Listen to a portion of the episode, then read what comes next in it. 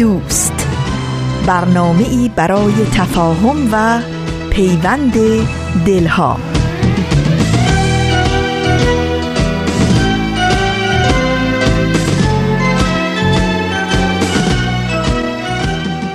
به پرده هفتم خوش اومدید.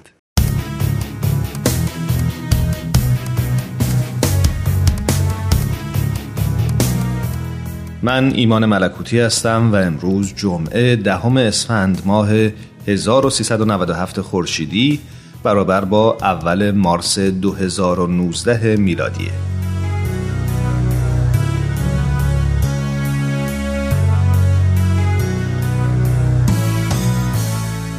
رسانه ها نقش ارزندهی در آگاهی و معلومات عمومی افراد جامعه دارند. تا چه حد با این گفته موافق هستید؟ به نظر شما منظور از این آگاهی و معلومات عمومی چیه؟ آیا برای این آگاهی و اطلاع رسانی می‌تونیم دو جنبه در نظر بگیریم؟ یکی مثبت و اون یکی منفی؟ نمی‌دونم تونستم منظورم رو به خوبی بیان کنم یا نه سوالم خیلی مبهم و نامفهوم بود اگه اینطوره اجازه بدید موضوع رو یه جور دیگه مطرح کنم وقتی که صحبت از ناهنجاری، بیعدالتی، بینظمی یا تبعیض به میون میاد این بدیهیه که تنها یه عامل سبب به وجود اومدن هر کدوم از این موارد نمیشه. بلکه علل و زمینه های بسیاری در این امر دخیلن. مسلما با وجود وقت محدود برنامه ما پرداختن به همه این عوامل کار بسیار مشکلیه. ولی آیا فکر نمی کنید که ریشه بسیاری از جرائم و آسیب ها می‌تونه جهل و یا همون عدم آگاهی باشه؟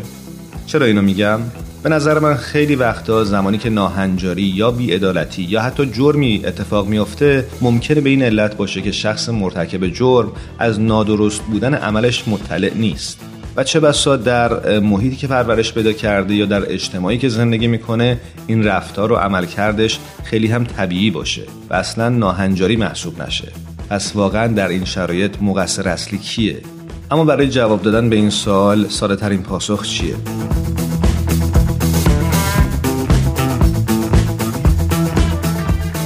شاید ساده ترین راه اینه که وقتی به مشکلی یا موزری برخورد بکنیم اصلا به دنبال راه حلش نگردیم بلکه فقط و فقط تمامی تلاش خودمون رو صرف این کنیم که کسی یا چیزی رو مقصر قلمداد کنیم و به اصطلاح آمیانه تمام تقصیرها رو گردن اون بندازیم. راه حلی که نتیجه در بر نداره و شاید خودش باعث آسیب ها و ناهنجاری های بیشتر هم بشه. پس به نظر شما راه حل درست و منطقی چیه؟ من فکر می‌کنم راه حل در این نکته نهفته است. آموزش به جهت پیشگیری. برای اینکه خورده ملموستر بشه بحثمون بیاید نگاهی داشته باشیم به دنیای امروز. یکی از ویژگی های بارز جهان ما پیشرفت های حیرت انگیز یا غیر قابل تصور در زمینه تکنولوژی و ارتباطه. پیشرفت هایی که در خیلی مواقع واقعا دور از ذهن به نظر می رسید. اما چه این پیشرفت ها برامون حقیقی به نظر بیاد یا غیر قابل باور باشه نمی‌تونیم اونها رو انکار کنیم یا حتی نادیدشون بگیریم.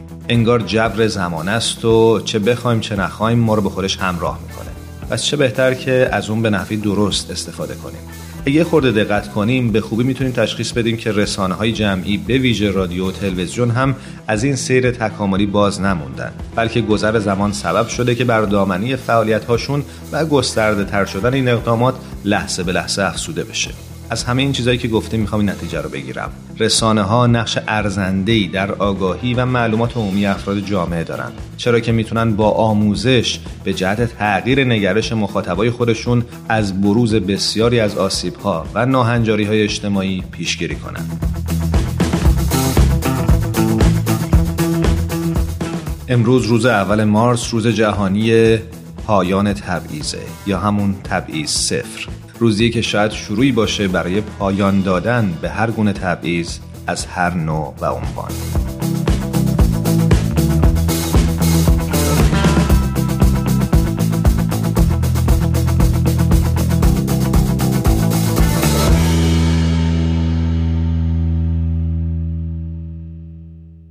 با پرده هفتم همراه بمونید.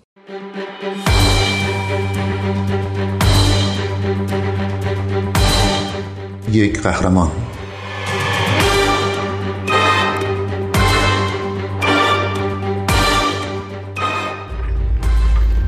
Rajasthan is arid, dry. It is the driest region in India.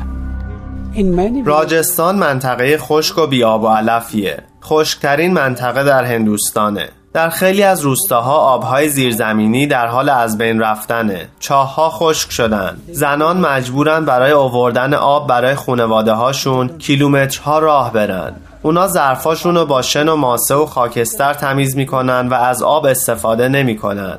آب موجود بسیار شوره و به ندرت می‌تونین اونو بنوشین. این مردم فقط در طول فصل بارندگی احساس راحتی و آسایش می‌کنن. رودخانه ای از آسمان آب زندگی بخش فراهم می کند. خشکسالی بی سابقه در کالیفرنیا تیتر تمام خبرگزاری ها شد. ولی در راجستان خشکترین منطقه هند کمبود آب یک روش زندگی کردنه. زنها و کودکان مایل ها راه میرن تا بتونن به آب دسترسی پیدا کنن و برای صرف جویی با شن ظرفا رو تمیز می‌کنن. در سالهای اخیر این مشکل شدت پیدا کرده. به دلیل میزان زیاد نمک و فلوراید بیش از نیمی از آب آشامیدنی راجستان مورد قبول استانداردهای سازمان سلامت جهانی نیست. در برخی از روستاها چاههای آب خشک شدند و زندگی مردم وابسته به آبهایی است که در تانکرها برای اونا آورده میشه. I was born in Rajasthan. من در راجستان به دنیا آمدم و برای کار با شرکت های بزرگ به آمریکا آمدم در سال 2003 بعد از اینکه شرکتم ورشکسته شد تصمیم گرفتم راه حلی برای موزل آب آشامیدنی پیدا کنم برای 15 سال گذشته باگواتی آگرابال در حال مبارزه با مشکل آب در وطن خودشه. بعد از پشت سر گذاشتن یک حرفه و شغل موفقیت آمیز در زمینه تحقیق و توسعه در یکی از بهترین کمپانی های امریکا آگراوال از تجربیات خود برای پیدا کردن راه حل‌های ماندگار استفاده کرد. مؤسسه غیر انتفاعی او به نام نوآوری های پایدار یک سیستم برداشت آب باران رو به وجود آورده که آب آشامیدنی سالم برای بیش از ده هزار نفر فراهم می‌کنه. آگراوال میگه در خیلی از قسمتهای دنیا شما هرگز به آب فکر نمی کنین و در قسمتهای دیگه شما شب و روز به آب فکر می‌کنین. مأموریت من از بین بردن مشکل کمبود آبه نه فقط در هند بلکه در تمام دنیا. یک قهرمان.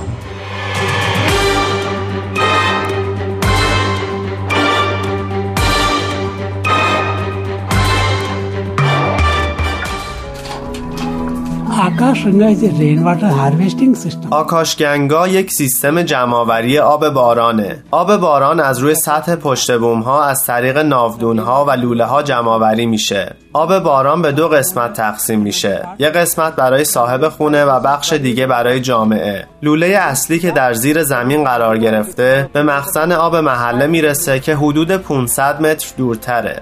سیستم او آکاش گنگا که به معنای رودخانه ای از آسمانه از شبکه ای از پشت بام ها، نهرها، لوله ها و مخازن زیرزمینی تشکیل شده که آبهای بارانی که از ماه جولای تا سپتامبر میبارند رو جمعآوری و ذخیره می‌کنن. با ذخیره کردن این آبهای بارانی سیستم آگراوال آب آشامیدنی سالم و تمیز رو برای شش روستا در طول سال فراهم می‌کنه زنها که دیگر نیاز نیست برای جمعآوری آب مایل ها پیاده راه برن می‌تونن از نظر اقتصادی پربارتر باشن.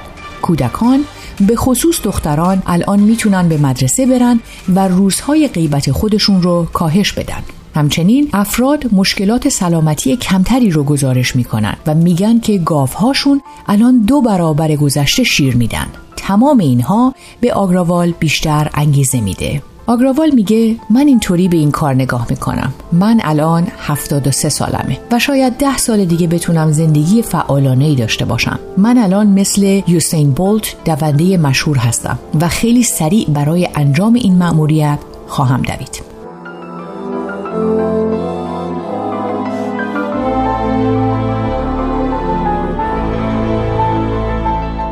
خبرنگار CNN با آگراوال راجع به کارش صحبت کرده. ازش می‌پرسه سیستم شما چطور آب رو جمع آوری می‌کنه و بعد چطور اونو پخش می‌کنه؟ وقتی من این کار رو شروع کردم فهمیدم جمعآوری و ذخیره آب باران فقط به معنای جمع کردن ساده آب نیست. چطور می‌تونیم مطمئن بشیم که این آب به طور عادلانه در تمام بخشهای جامعه تقسیم میشه؟ سیستم جمعآوری آب آکاشگنگا یا رودخانه ای از آسمان برای تأمین آب کل جامعه طراحی شد. ما آب را از روی سقف خونه ها از طریق ناودون و لوله جمعآوری می کنیم. نیمی از اون در ملک صاحب خونه برای استفاده شخصی ذخیره میشه و نیمی دیگه به یک مخزن عمومی میره که در زمینی که دولت محلی تهیه کرده بنا شده. ما از این زمین برای کشت و زرع هم استفاده می کنیم و این محصولات رو می فروشیم و از درآمدش برای حفظ و نگهداری این سیستم ذخیره آب استفاده می کنیم. سنت های فرهنگی چه نقشی در کار شما ایفا می کنن؟ برای اینکه این سیستم باقی بمونه لازمه که جامعه اونو بپذیره. اونا باید جزی از اون باشن. پس ما سنت های فرهنگیشون رو با این طرح ادغام کردیم. مثلا جالوا پوجا مراسمیه که مادرها وقتی بچه هاشون به دنیا میان کنار چاه عبادت می‌کنن. ما ازشون دعوت می‌کنیم این مراسم و کنار این مخازن آب انجام بدن و بهشون شیرینی های هندی میدیم و ازشون می‌خوایم که این آب و از آلودگی محافظت کنن. اونا این کار رو در محلشون انجام میدن و مثل یه جور بازاریابی دهان به دهانه. ما همچنین از ارتباطات اجتماعی هم استفاده می کنیم. این مخازن از بتون ساخته شده و برای ساخت اونا نیاز به یک بنا هست. ما اسم اون بنا یا پدر بزرگش رو روی هر مخزن آب حک می کنیم و این مخزن به اونا اختصاص داده میشه و در ازاش هزینه که باید بپردازن کمتر میشه. هدفمون اینه که تا حد ممکن افراد محلی رو بشناسیم. این یک حس مالکیت ایجاد می‌کنه و همه از داشتن این سیستم احساس غرور می‌کنن. یک قهرمان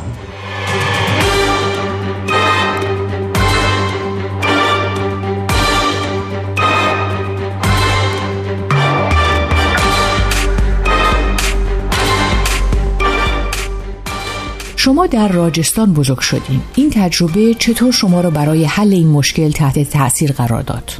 وقتی بزرگ می شدم هر روز برای آوردن آب همراه مادرم می رفتم.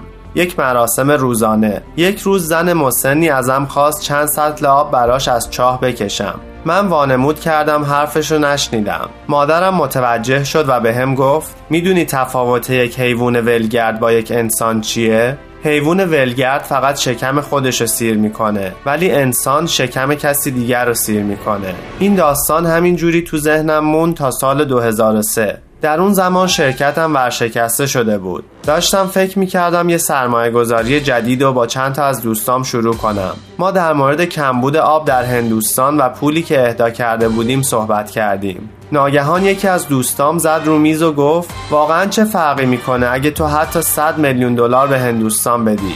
و همه ساکت موندن ما فهمیدیم که خیلی تفاوتی ایجاد نمی‌کنه.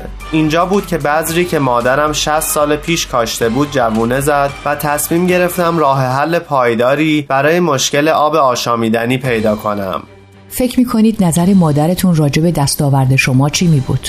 وقتی به مادرم فکر می کنم خیلی احساساتی میشم. او زنی بود که تحصیلات نداشت. در یه روستای کوچیک زندگی می کرد و خیلی وقتا از خردمندی و عشق و توجهش به هم نوعاش شگفت زده می شدم و باور کنین که این تا ابد در ذهنم نقش بسته. وقتی در این روستاها زنی نزد من میاد و ازم تشکر می‌کنه از اینکه آرزوی مادرم رو برآورده کردم احساس افتخار می‌کنم.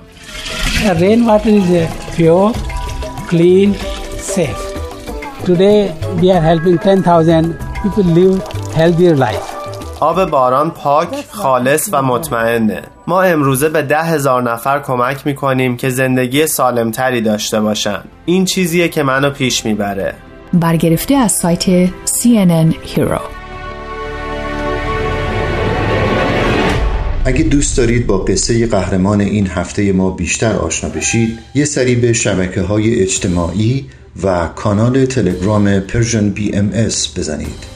یادتون نره که قسمت های دیگه این مجموعه رو هم می‌تونید در وبسایت Persian BMS بشنوید.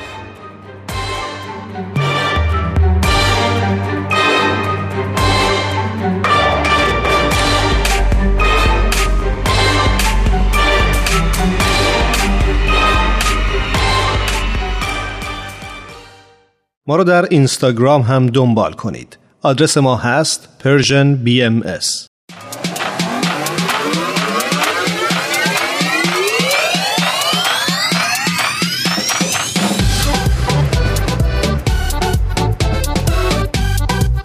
حالا به ارزش ثانیه ها فکر کردی؟ گاهی اوقات مسیر زندگیت می‌تونه توی چند ثانیه عوض بشه. شنیدن یه صدا، دیدن یه تصویر، خوندن یه خبر همه و همه می‌تونه یه شروع تازه باشه. پس با ما همراه باش تا قدر ثانیه ها رو بیشتر بدونیم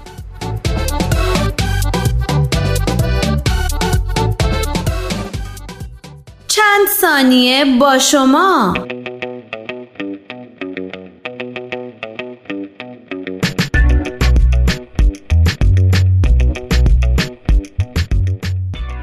هیچ می‌دونستید سازمان ملل متحد از سال 2014 میلادی روز اول مارس یا ده اسفند رو روز جهانی نفی تبعیض یا روز تبعیض صفر Zero Discrimination Day اعلام کرده؟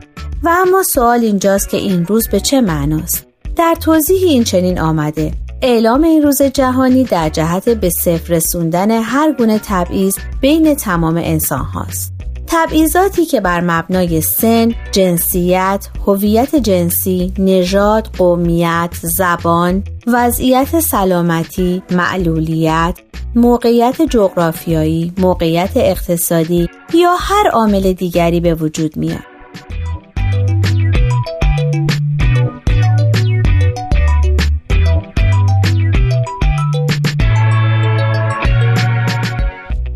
نویسنده مقاله میگه فرصت های اجتماعی رو می‌تونیم در سه گروه طبقه بندی کنیم. فرصت های مربوط به رفاه اقتصادی، فرصت های مربوط به قدرت سیاسی و فرصت های مربوط به منزلت اجتماعی.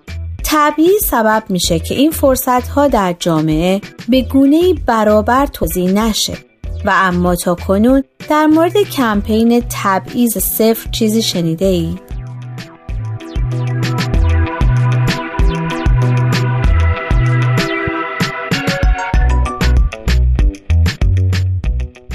آنچنان که در مقاله ای اومده برنامه مشترک ملل متحد در برابر ایدز آن ایدز کمپین تبعیض صفر رو در روز جهانی ایدز در ماه دسامبر سال 2013 راه اندازی کرد.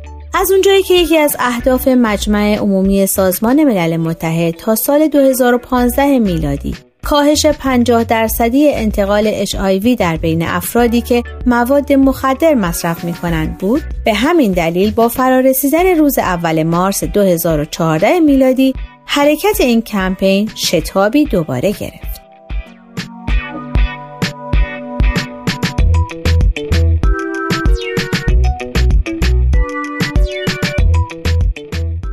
این برنامه مشترک ملل متحد در برابر ایدز یا آن ایدز شکل پروانه را به عنوان سمبل خودش انتخاب کرد. شکی نیست کسانی که به معضل اشایوی مبتلا هستند روزانه با تبعیض زیادی در جامعه مواجه هستند. به طور مثال مردمی که مواد مخدر مصرف می کنند و مردمی که در زندان هستند با انگ و تبعیض در شکل‌های مختلفی روبرو میشن. از رد شدن درخواستشان برای دسترسی به خدمات ابتدایی مربوط به سلامت گرفته تا سوء استفاده های بدنی و روحی تبعیضی که برگرفته از نگاه اجتماع به اونهاست و از طرف افراد همسان، اعضای خانواده، همسایگان و یا حتی افرادی که خدمات بهداشتی ارائه میدن اعمال میشه.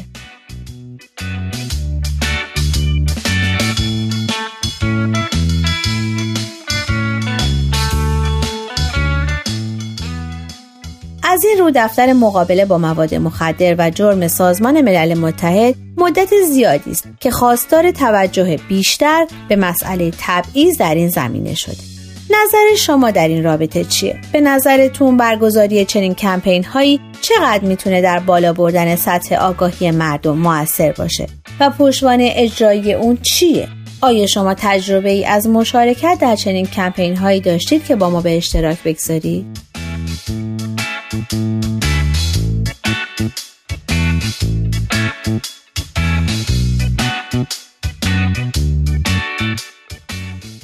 شما می‌تونید از طریق آدرس ما در تلگرام ادساین پرژین بی ام و همچنین ایمیل info با ما تماس بگیرید.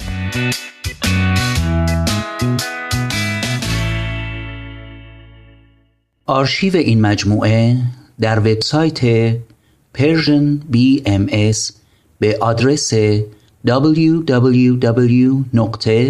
www.persianbahaimedia.org در دسترس شماست.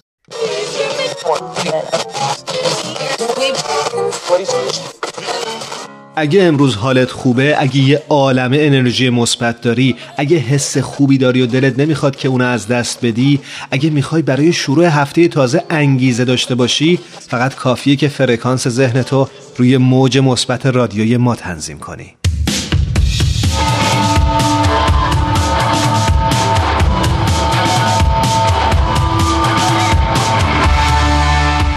در خبری اومده جنبش بین الادیان سهم قابل توجهی در ترویج وحدت بین جوامع دینی جهان داشته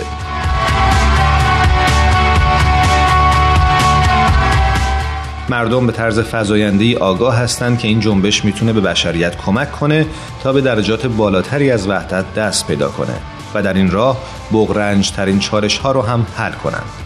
برای بهاییان یک قرن شرکت در فعالیت های بین الادیان در سرتاسر جهان فرصت تأملی عمیق در سالهای اخیر فراهم آورده. آنچنان که نماینده جامعه جهانی بهایی در نشست بین الادیان G20 که در بوینس آیرس در آرژانتین برگزار شد بیان کرد یک راه نگاه کردن به دین اینه که اون رو پدیده‌ای ورای یک مذهب یا فرقه خاص ببینیم.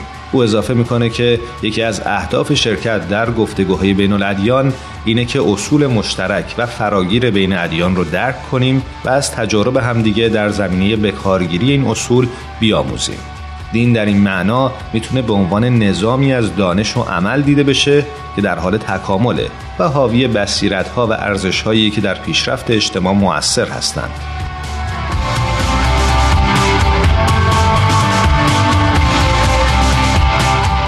بسیاری از نمایندگان گروه های دینی که در اجلاس جی 20 حاضر بودند این دیدگاه را قبول داشتند که دین بایستی نقشی ضروری و سازنده در حیات نوع بشر ایفا بکنه سند مفهومی که در این کنفرانس تهیه شد نقش برجسته دین در بسیاری از مسائل اجتماعی رو شرح میده. در این سند اومده فارغ از اینکه این موضوع رو قبول کنیم یا نه دین در سرتاسر سر جهان در رفع بسیاری از مشکلاتی که اجتماعات و ملتها با اون روبرو هستند و همچنین در مسئله رفاه و بهزیستی اجتماعی در سطحی وسیعتر نقش داره.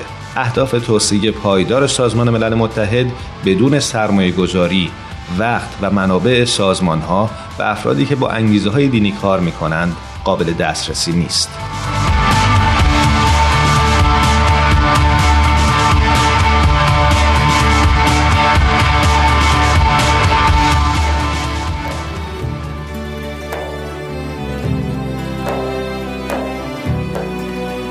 پس از من یاد یک انسان همیشه با تو خواهد بود. غم یک روح سرگردان همیشه با تو خواهد بود. اتاق پاک قلبت مال من.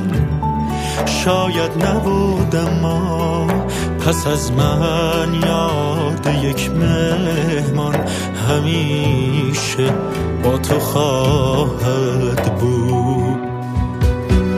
گل سرخ عزیز من به هر گلخانه باشی بدن رویای یک گلدن همیشه.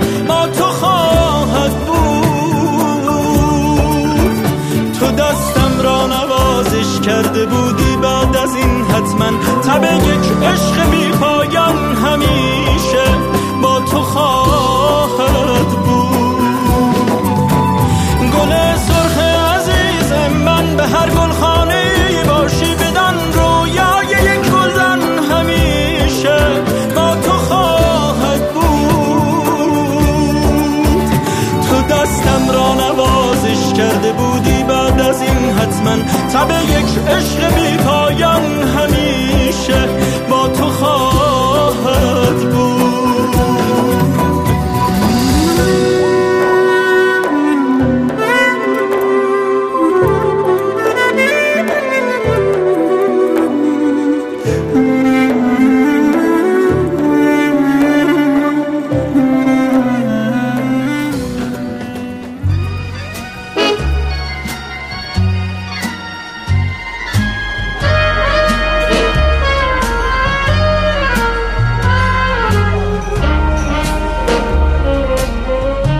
گوشه دنج و آروم توی فضای گرم و صمیمی. با اینکه دنجه ولی خلوت نیست. شاید بشه گفت یه جورایی شلوغم هست. البته از اون نوع که اصلا آزار نمیرسونه. همه سرشون تو کار خودشونه. کسی مزاحم کسی دیگه نمیشه. یکی مشغول مطالعه است. یکی داره با هنسفیریش موسیقی مورد علاقه شو گوش میده.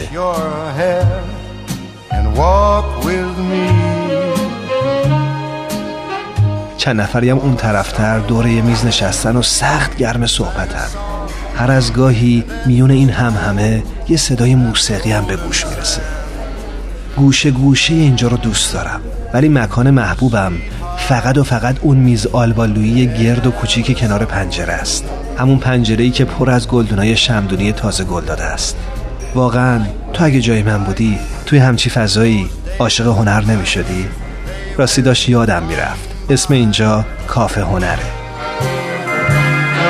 The world was new beneath a blue umbrella sky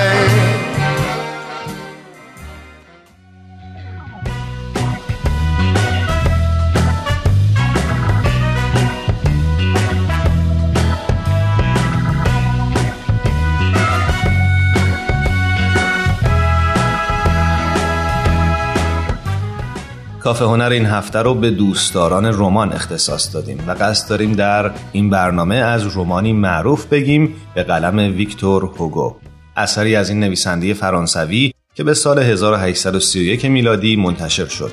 گفته شده این کتاب یکی از آثار ادبی برجسته جهان در سبک رمانتیکه. رمان گوشپشت نوتردام یا نوتردام دو پاری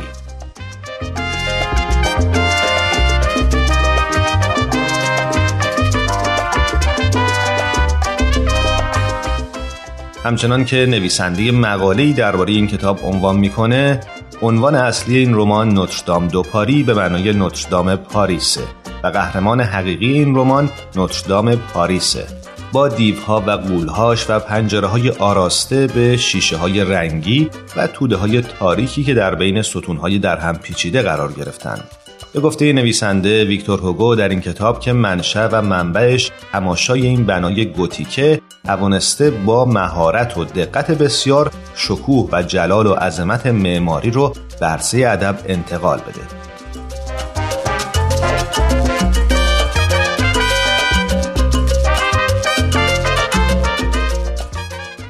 بنا به نظر نویسنده این مقاله طرح داستان مبالغه آمیز و بسیار سنگینه و ارزش این رمان بیش از هر چیز به جهت تجسم قوی و معجزه آسا و سرشار از قدرت و تغزل پاریس در قرون وسطاست گفته شده گوش پشت نوتردام به بحث انتشار بسیار مورد پسند قرار گرفت و از توجه بالای مردم برخوردار شد.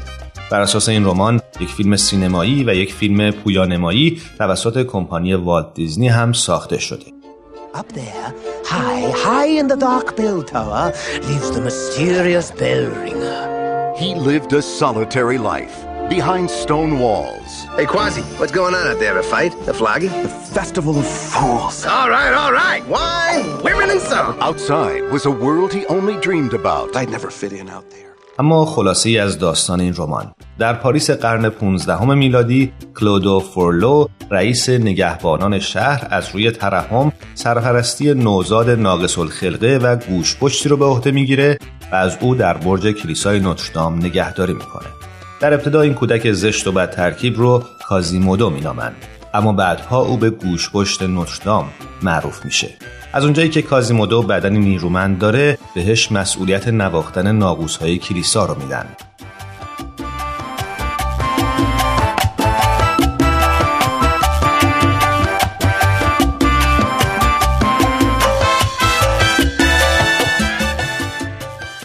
20 سال بعد پاریس در شور و هیجان برگزاری جشنیه. کازیمودو که الان فردی تنها و منزویه آرزو داره که در این جشن شرکت کنه. اما فرولو به شدت با این تصمیم مخالفت می‌کنه. در این بین غریبه ای تازه وارد یک دختر کلی به نام اسمرلدا رو از چنگ مزاحمی نجات میده. اسمرلدا دختری کولی بسیار زیبا و خاموش و حساسه که به جهت امرار معاش به اتفاق بزغالی وفادارش به اسم جالی میرقص و فال می‌گیره. دختری کولی که افراد بسیاری دل در گروی عشق او سپردند. عاشقانی مثل کلودو فورلو و کازیمودو.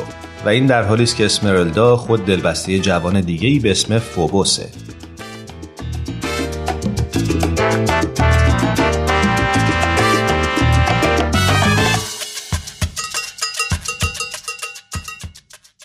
در ادامه داستان مشاهده اتفاقات و حوادث زیادی هستیم. اتفاقاتی که نهایتا به کشته شدن فوبوس ختم میشه و حکم اعدام رو برای اسمرلدا در پی داره.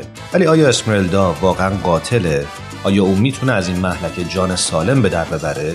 در این بین سرنوشت کازیمودو چی میشه؟ اگه دلتون می‌خواد به جواب این سوالات برسید بهتون توصیه می‌کنیم وقت رو از دست ندید و این رمان رو هرچه زودتر بخونید. مطمئنیم که از خوندنش لذت خواهید برد.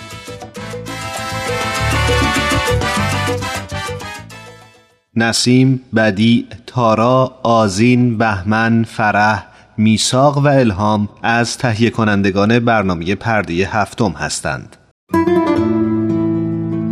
کوچه فصل دوم قسمت هجدهم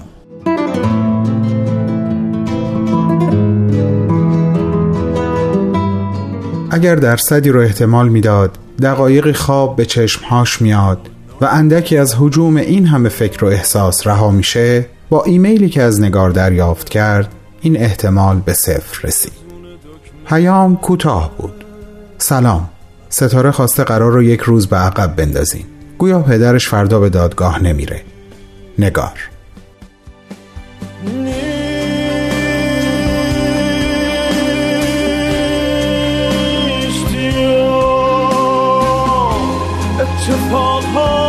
time.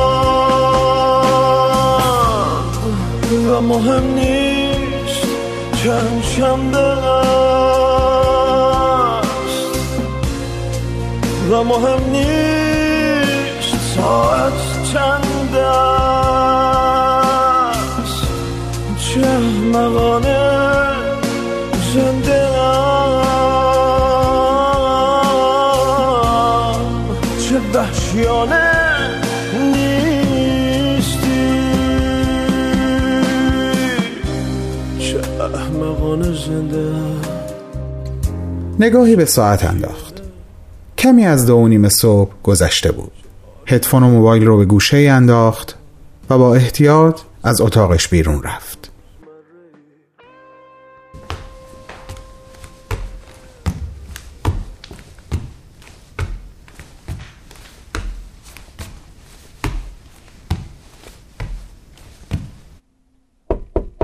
منم بابا. بیا تو پسرم. اومدم بگم نیازی نیست تا صبح بیدار بمونی. خبری شده شها؟ چرا اینقدر دمقی بابا؟ جناب قاضی فردا تو دفترشون حاضر نمیشن. قرارمون افتاده به پس فردا. البته اگه باز تغییر نکنه. کامران چند لحظه ای با خودکارش مشغول شد. وسط خودکار رو بین دوتا انگشتش گرفته بود و دو طرفش رو مثل علا کلنگ روی کاغذ میکوبون. سرانجام نفس عمیقی کشید سرش رو از رو کاغذ بلند کرد اون یکی صندلی خالی رو کشید نزدیک صندلی خودش و با نگاهش شهاب رو به نشستن دعوت کرد.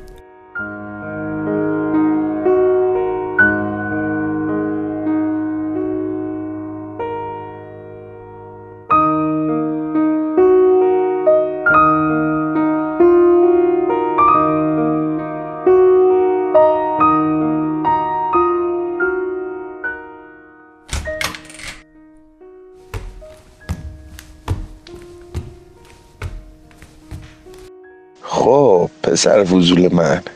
این تأخیر لاقل برای تو این مزیت رو داشت که زودتر فهمیدی چی دارم می نویسم بله البته که برای شما هم همچین بیمزیت نبود.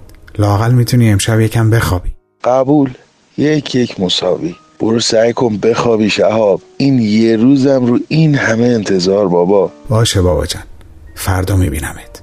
شب بخیر. شب بخیر مرد عاشق.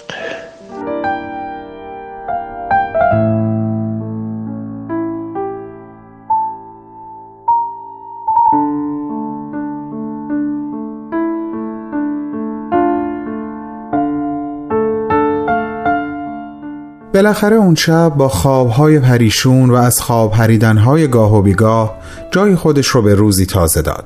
شهاب در مرور فکرهای مختلف برای اینکه این روز کشدار ناتمام رو چطور سپری کنه ناگهان در برابر یک فکر متوقف شد. بهترین کار اینه که امروز با حسین و محسن و بهمن یه قرار اسکایپ ردیف کنم. خدا کنه هر سشون بتونن وقتشون رو جور کنن.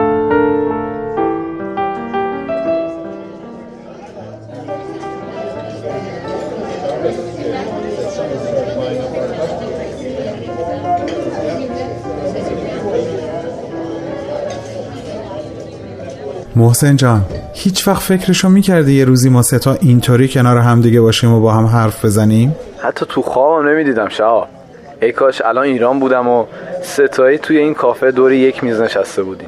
ای کاش محسن جان ای کاش. اگه اینطوری می‌شد تبدیل می‌شدیم به عجیب ترین میزه گردی که تا حالا تو ایران تشکیل شده. فکرشو بکن یک باهایی یک فعال اجتماعی سیاسی و یک مسلمون معتقد از سیستم حاکم. خدایی خیلی معرکه است. من فکر می‌کنم این جمع کوچیک ما می‌تونه یه مثال خوب باشه برای نشون دادن معنای واقعی دموکراسی. تلاش برای فهمیدن همدیگه بی اون که قصد مغلوب کردن همو داشته باشیم. اینکه تو حرفای همدیگه بگردیم ببینیم چی می‌تونیم پیدا کنیم که بین هر ستامون مشترک باشه. واقعا همینطوره. اما قبل از اینکه این صحبت رو ادامه بدیم می‌خوام با آقا حسین یه چیزی بگم. تو این چند دقیقه ای که شما دیرتر رسیدین کافه شهاب برای من تعریف کرد. توی اون روزای سخت چقدر به ما محبت کردی و تا جایی که از دستت برمی اومده هوامونو داشتی. خوشحالم این مسئله متوجه شدم. ازت ممنونم زندانبان مهربون. خواهش می‌کنم آقا محسن حرفشم نزن. چقدر دلم می‌خواست می‌تونستم یه بار برای تو هواخوری مشترک بگیرم. اما هر اشاری از طرف من می‌تونست اوزار به هم بریزه. اما خب دست تقدیر بود که شما اینطوری هم دیگر رو پیدا کنید و منم شماها رو. یه پیشنهاد به ذهنم رسید. بیاین از هم دیگه سوال بپرسیم. سوالای سخت. سوالایی که نه پرسیدنش آسونه نه جواب دادنش. سوالایی که دست کم من یکی بابت پرسیدنشون تاوان سنگینی دادم. اینو شما دو نفر کمابی شاهد بودین. با پیشنهادم موافقین. من موافقم. فقط از من یکی خیلی سال سخت نپرسید که رفوزه میشم با جوونا رقابت کردن همچین یه نموره سخته واسم. چه پیشنهاد باحالی. منم موافقم. فقط یکم طولش بدیم بهمنم بهمون ملحق شه. هنوز برنگشته محسن؟ این چه سر کوچه ای بود که هنوز بهش نرسیده؟ دیگه باید پیداش بشه. ای شهاب ناقلا می‌خوای ازش کمک بگیری؟ نه خیر آقا جان نمیشه. تقلب نداریم. منو تقلب؟ عمرن. خودم یه تنه همه سوالاتون رو حریفم. بله فقط می‌خوام زودتر بیاد ازش خواهش کنم شعر شالگردنش رو برامون بخونه. یکی دو روز عجیب رو مخمه. یه جورایی حدس می‌زنم شعرش ممکنه جواب یکی دو تا از سوالاتون باشه. بیا دیدی؟ نگفتم می‌خواد تقلب کنه آقا حسین. چه زود خودتو لو دادی آقا شاه یه ذره زیر پوستی رفتار کن اقلا خب بهمنم برگشت. برو کیف کن شهاب. تیم تو امروز دو نفر است. سلام به همگی. کلی عجله داشتم زود برگردم. از این جمع استثنایی عقب نمونم. آقا دمت گرم که خودتو رسوندی. آماده باش که باید برامون شعر بخونی. شعر بخونم؟ این نتیجه صحبت های شما سه نفره؟ نه بهمن جان. نتیجه صحبت های ما تا اینجا این شد که از همدیگه سوال سخت بپرسیم و به قول معروف همدیگه رو به چالش بکشیم. اما گویا یکی از شعرهای شما یکی دو روز رفته رو مخ این آقا شهاب. از طرفی میگه این شعر ممکنه جواب یکی دو تا از سوالای ما باشه. ما هنوز هیچی نپرسیده اون داره جلو جلو جواب میده. اونم چی؟ با تقلب از روی شعر شما. فقط چند دقیقه نبودم ما باز آبروزی کردی شهاب؟ آخ آخ. نه که تو الان خیلی ناراحتی. من که می‌دونم تا یکی به شعرهایی تو توجه می‌کنه قند تو دلت آب میشه. پس تفره نرو بهمن. شعر شالگردنت رو برامون بخون. فقط قبلش اینو بگم که شالگردن توی این شعر نماد دینه. البته ببخشین اگه نباید می‌گفتم. امان از دست تو شهاب. حالا که دیگه گفتی. خیلی خوب. پس با اجازتون شالگردن رو براتون می‌خونم. خیلی هم عالی. منم یه موسیقی از سوی گوشیم پلی می‌کنم تا شعر تو همراهی کنه.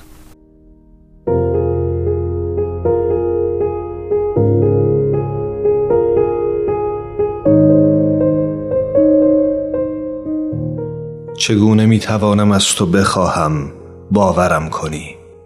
در این باد و برف بی امان از جاده ای گذشته ای که دو سویش به جای تیرهای چراغ برق چوبه های دار بوده است و بالای هر یک سرما زده ای که با شال گردن خیش حلقاویزش کردند. وینک در میانی راه مرا می‌بینی تا زانو در برف شال گردنی در دست غرقه در سکوتی ژرف. تنها اگر یک لحظه یک لحظه تنها اگر نگاهم کنی چشمان من به تو خواهند گفت. نمی‌خواهم خود آن را دور گردن تو بپیچم.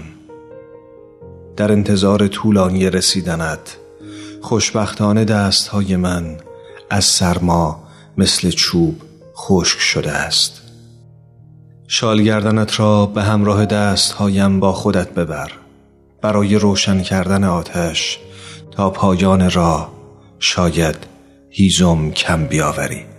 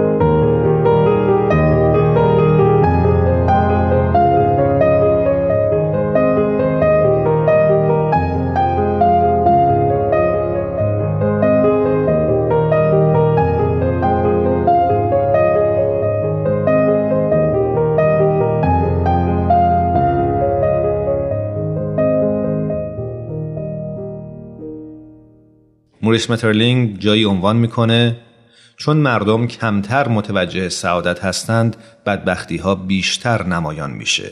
مردم ستم و ستمگری رو عادی فرض می‌کنند و سعادت و عدالت رو جز اتفاقات میپندارند.